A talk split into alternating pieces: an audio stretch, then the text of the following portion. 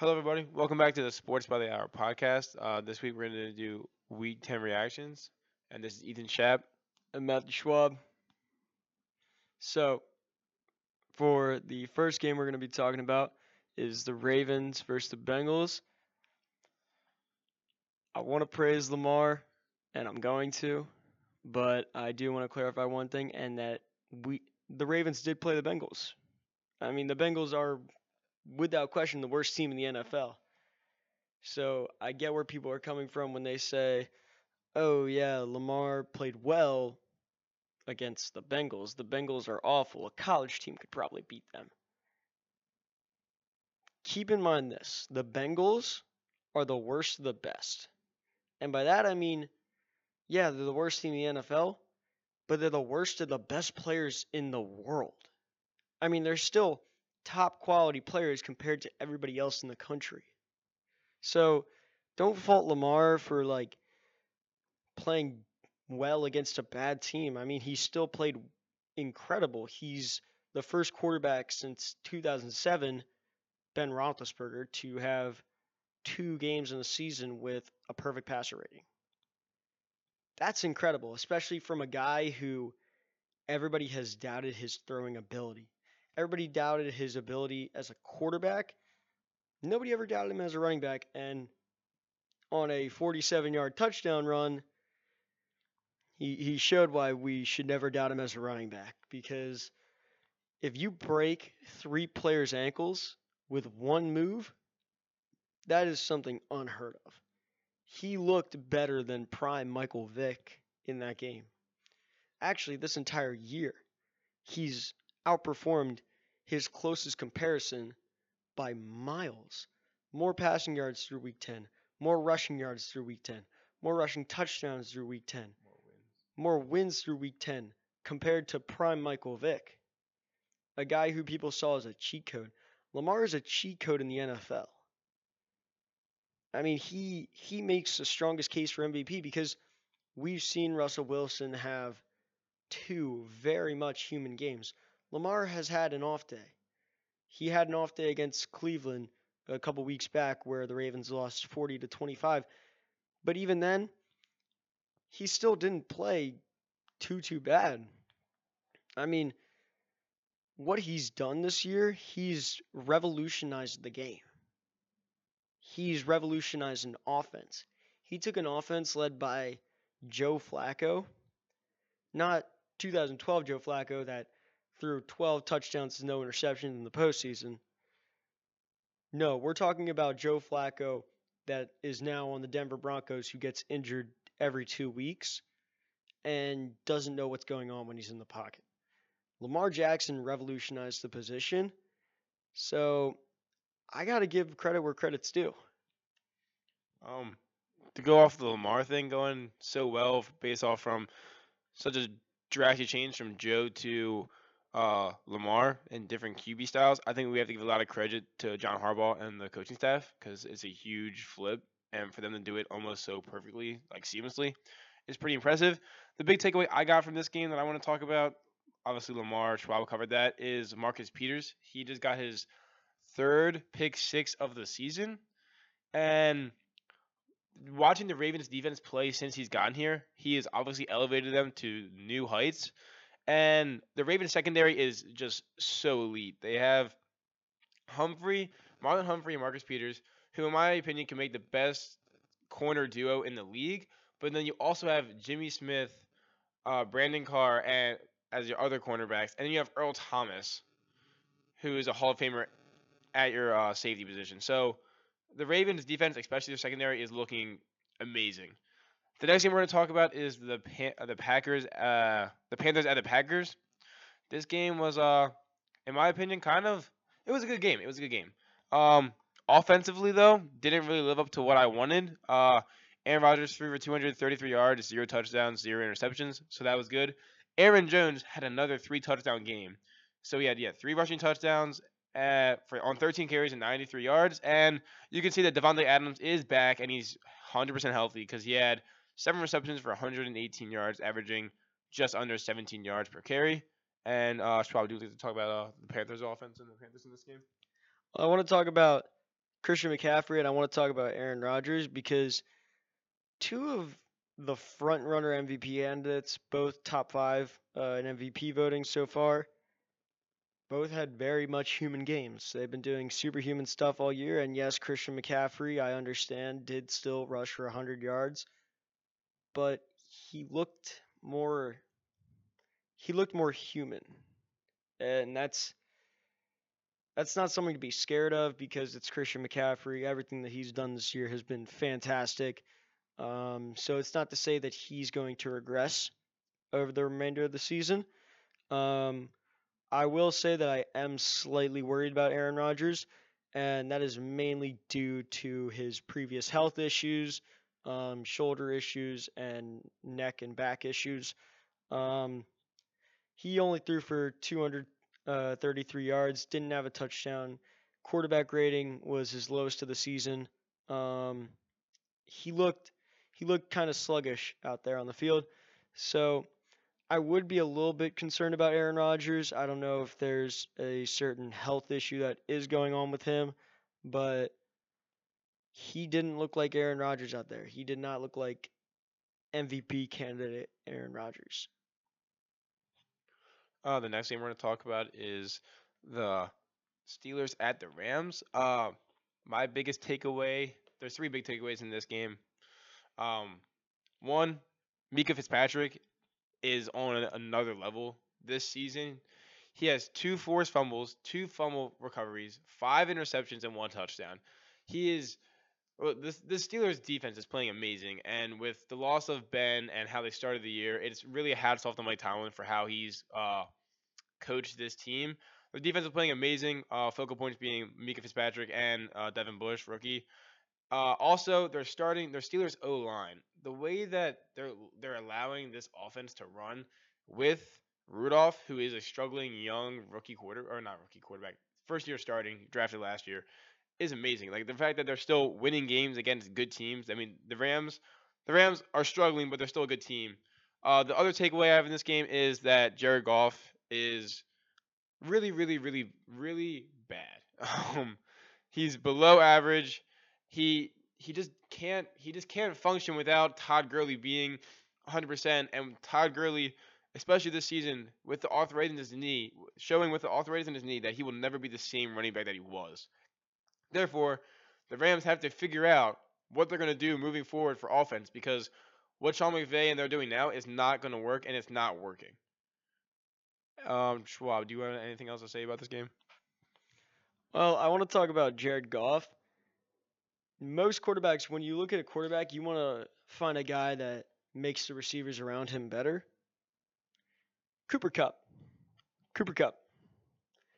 Jared Goff did not get a single completion to Cooper Kupp. When Cooper Kupp has the ball in his hands, that Rams offense looks somewhat like what they did last year. I will say the Sean McVay genius card, as people have been calling it, did somewhat expire. Um, but I don't want to. I don't want to say it so soon because you never know what you're going to get with him. I mean, he is one of the smartest coaches in the NFL. I put him right up there with Bill Belichick. Fantastic coach. Jared Goff is just not not good though. Um, on the other side though, the Steelers they have the best offensive line in the NFL. I mean, James Conner has been lackluster this year. I know, but uh, James Conner's been lackluster this year. He's not been himself uh, compared to last year. And Mason Rudolph. Mason Rudolph is the second most immobile quarterback in the NFL behind Jacoby Brissett. Mason Rudolph running around in the pocket looks like Tom Brady trying to run a 40 yard dash. I mean, there are some offensive linemen in the NFL that could outrun Mason Rudolph. And yet the the Steelers somehow find a way to get it done. And credit a lot of that to their offensive line coach, but credit the majority of it to Mike Tomlin.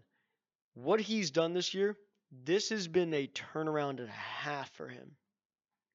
Mike Tomlin if the Steelers make the playoffs, I mean, honestly, just hand this man Coach of the Year award. At the beginning of the year, Steelers were a lost cause. They were they like people saw them and God, they they looked like the 2017 Browns. I mean, they they looked horrible. And Mike Tomlin turned it around. You got to give loads and loads of credit to Mike Tomlin for what he's been doing for the Steelers this year. So, give a lot of credit to Mike Tomlin, give a lot of credit to their offensive line and their offensive line coach, give a lot of credit to their defense. That's all I have to say on the Steelers. The the next thing we're gonna talk about is the Vikings at Cowboys. Um, this is a big primetime Sunday night game. I went. I picked the Cowboys. Kirk Cousins struggles against teams above 500, and he also struggles in prime time. And the Cowboys uh, couldn't get it done. Um, uh, the the Vikings did come in. Mike Zimmer made it very clear that they weren't going to let uh, Ezekiel Elliott beat them this game. They're going to make Dak throw the ball, and that's exactly what they did. They held Zeke to 47 yards on 20 rushes, which is just absolutely terrible. And I don't want to hate too much on Zeke because I like Zeke, but I mean it's it's almost unforgiving. He he he played terrible. Like they went to him on the second and goal, third and goal, and then they threw to him on fourth and goal when the game was on the line, and he lost three yards in those combined plays. He couldn't beat Kendricks in open space, or he couldn't break Kendricks on his out route for on the fourth down, and it just was it was hard to watch. It was hard to watch this team lose, and now the Cowboys and the Eagles are both five and four. Looking at the remainder of the season, uh, the Cowboys have a harder schedule than the Eagles. They do meet up again in Week 16, but it's going to be a close finish. Uh, I think both of these teams would be whoever won would be maybe the weakest division winner uh, in the NFL. But now to talk about the Vikings, Kirk Cousins got done. Oh, actually, before we go to the Vikings, Dak Prescott. I was really impressed with Dak. Dak, completed 60.9% of his uh complete uh 60.9% uh, of his passes for 397 yards. He had three touchdowns with 101.4 uh, QB rating, and he did throw one interception, which was a hail mary to end the game. So, other than that, he didn't throw an interception. Now for the Vikings, Kirk Cousins got it done. Um, he protected the ball mainly, no turnovers. Dalvin Cook destroyed and ran through this Cowboys young defense, which was supposed to take was supposed to make improvements with Demarcus Lawrence, getting Michael Bennett, their linebacker corps of Van Der Esch, Sean Lee being healthy, but it did not matter. It did not matter, and they cannot stop Dalvin Cook. I was high on Dalvin Cook at the start of the year. I thought that he was going to have an amazing year, and to no surprise to me at least, he's been nothing short of amazing. He's leading the league in rushing yards right now, um, just shy of a thousand uh, at the moment. Which, when you look at the guys like Christian McCaffrey and what he's been doing this year, everybody's been talking about Christian McCaffrey. Christian McCaffrey MVP. What about Dalvin Cook? Where's Dalvin Cook been in that conversation? I mean, for the first half of this season, Dalvin Cook was the Minnesota Vikings. Kirk Cousins was underperforming. Dalvin Cook was scoring all their points. I mean, nobody nobody talked about Dalvin Cook. Dalvin Cook as a running back is doing the same thing in Minnesota as Christian McCaffrey is doing in Carolina, and that is carrying a team. Dalvin Cook has an entire franchise on his back right now. Granted, some of that pressure has been lifted um, with Kirk Cousins, you know, returning to late Redskins form uh, when he was actually playing quite well. Uh, and he's actually, you know, put up some pretty decent numbers as of late. But Dalvin Cook has been something special this year. So eh, keep your eyes on him for the rest of the year. Uh, the Cowboys, write them off. Put the Eagles in the top spot in that division. Cowboys don't make the playoffs. I'm I'm sorry. I I don't see the Cowboys making the playoffs. I mean, their defense has looked good on games. Their offense has has looked good some games. But they've had some very winnable games this year where nobody showed up. I mean, they lost to the Jets. if you're expected to be at the start of the year, the Cowboys were Super Bowl favorites. Let's get one thing straight. At the start of the year, everybody hopped on the Cowboys and Browns bandwagon. And both teams have underperformed. This isn't about the Browns, is about the Cowboys. But the Cowboys specifically, with the amount of weapons that they have, should not be playing like this. These are winnable games. The Cowboys as a team are more well rounded than the Vikings are. The Cowboys as a team, Amari Cooper, Randall Cobb, Dak Prescott, Ezekiel Elliott, Leighton Vander Esch, Demarcus Lawrence. That's a that's a team. That's a deep playoff team. And they've done nothing. They've been inconsistent. One week they get a win, the next week they get blown out. People still want to support the Cowboys and people still want to give them credit. But I don't see it. I, I don't see it. I have them somewhat high in my personal power rankings, but they're not going to make the playoffs. They have a hard schedule for the rest of the year, and the Eagles have a rather easy one. Eagles are going to make the playoffs over the Cowboys, and the Cowboys aren't going to get a wild card spot because right now they're five and four. I don't see them turning this around. I, I, I just don't, especially with their difficult schedule for the remainder of the year. And uh, the last game we're going to talk about is the Seahawks at 49ers. This was the Monday night game. Uh, it was hyped up to be the game of the year. It was the undefeated 49ers going against the Seahawks. Um, and the Seahawks came. It was a, it was a great game both sides. The uh, MVP, hands down, in this game, in my opinion, was uh, Jadeveon Clowney. He had five QB hits, one strip sack, and a touchdown. And the thing that won't go in the uh, stat book, and that you had to watch the game to really see, was that the man, especially after it all happened in the third quarter when they called um his one of his teammates for a uh, hit to the quarterback, and it gave him a first down. Do you remember when I? You remember we were on the? Yes. Yeah. And he just was fired up. He was he was laying on the ground, staring at the ref, started screaming, and the next play he goes in and he gets a sack, or he gets his strip sack. And but other than that, he filled the passing lanes. When Garoppolo does his RPO and he rolls out from the pocket, Clowney was in his face, jumping up, hands up in the air. I think three or four different times where he just took the passing lane for Garoppolo, where Garoppolo had to tuck it, take a hit, or tuck it and throw it away. He just could not get the pass off because Clowney was in his face, jumping up, anticipating the throws, and it was just nothing like I've ever seen before. He was just he was just on another level, and he was determined to to play his perfect game, and he was a great help for the uh, Seahawks to get this win. Jadeveon Clowney, obviously the game's MVP. Let's get the, let's get this straight. I know the 49ers have a fantastic defense. But I mean that that's really Kyle Shanahan. I mean he he turned that defense around. I mean you look at their defense. Yeah, they have some stars, but they're not as star-studded as the Patriots defense. They're they're well coached. They're a well coached team. They're they kind of remind me of Patriots defense of the past 20 years. A group of average to slightly above average players, some below average, but are well coached to the point where they all where they all look like pro bowlers. They're beatable. The 49ers are beatable. And I will say one thing. Everybody wanted to talk about how Russell Wilson performed in the clutch. First of all, Jadeveon Clowney alone was responsible for more points than Russell Wilson. Jadeveon Clowney had a strip sack that turned into a fumble recovery for a touchdown. And then he scored a touchdown himself. Russell Wilson, on the first drive in overtime, threw an interception. He also fumbled the ball for a touchdown. Russell Wilson didn't play well. I mean, this 49ers team is beatable. There are flaws in their defense. There are things that Russell Wilson could have done better.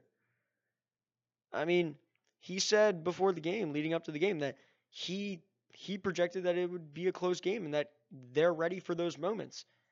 Russell Wilson did not look ready for those moments. I'm I am sorry, but that interception that he threw was one of the most boneheaded interceptions I've seen all year. And I hate to say that about Russell Wilson, but it's true. It was a play that was on blanket coverage with a safety coming down. So, just in case if the corner fell down or something, that safety would have been there to pick it off anyways. It was a bad throw. It was a bad read and it was a bad throw. Russell Wilson had his second worst game of the year. His worst game came against the Ravens, and that was a couple weeks ago. But th- this game was on Garoppolo. It was a it was a game that came down to bad quarterbacking. Garoppolo had an off game. Wilson had an off game. This was a defensive battle, and it was a quarterback battle. Two quarterbacks that have been strong the entire year. Two quarterbacks underperformed today or on Sunday or Monday. Two defenses. One has been fantastic. That's the 49ers. One very skeptical. I I mean, the Seahawks defense played fantastic. They outplayed the best defense in the NFL. like that's I mean, Jadeveon Clowney probably did alone, but that was a fantastic game by the Seahawks defense. I was disappointed in Russell Westbrook, uh, Russell Wilson, not Russell Westbrook. But I mean, it's a bad game. Even MVPs have bad games. And I think that he'll move on past this, and I think he'll finish the season as strong as he started it. Um, in Russell Wilson's defense, um, he did bring them back. They were down at halftime. He brought them back to the win with DK Metcalf, a rookie wide receiver, Josh Gordon, who's been in Seattle for 10 days at that moment, uh, Jacob Hollister, who was a tight end that they had on the practice squad at the beginning of the year, Malik Turner, and his best wide receiver, Tyler Lockett, didn't play a single snap in the uh, second half due to a leg injury. And on the day, he had three receptions for 26 yards. So he did it with very new, young, and inexperienced players. And that's pretty impressive in itself. Um, do you want to talk about the kicker uh, for the 49ers? Can we stop giving him hate? Can we stop blaming this entire game on him, please? I mean, he went three for three before he shanked that. Let's not get the like let let's get this straight. He shanked it, and he shanked it very bad. The kick ended up in the tunnel. That is a horrible kick. But before then, he went three for three, two from forty plus, and hit the and hit the game time field goal to send them into overtime. 47 yard field goal to send them to overtime. Yeah, he hit the game time field goal to send them into overtime. That game could have been over a lot quicker had he not hit that field goal. And um, also with McLaughlin, uh, he was brand new to the team. this is a rookie on his fourth team, and the only reason why he's there was because Robbie Gould was injured in practice on the Tuesday before the game. So it's not like there was even like there was even players on the team that didn't know his name. He was just there, and they expected him to make the kicks and move on. You know what I mean? So I think he's gonna be receiving a lot of hate. And on the day for kicking, he actually did pretty well. Uh, the moment was just a little bit too big. That's what they said on the. Uh, that's what the sports commentators did. But he had to sit on the field for a good five minutes. He had. They came out. They re they reevaluated the play, made sure it was actually fourth down. Then after that, they took the the the Seahawks took a 49er uh, took a timeout to ice him, and then they added on a TV timeout. So the man was just out there standing with the whole league watching and the whole stadium going crazy. And I think it just got to him a little bit.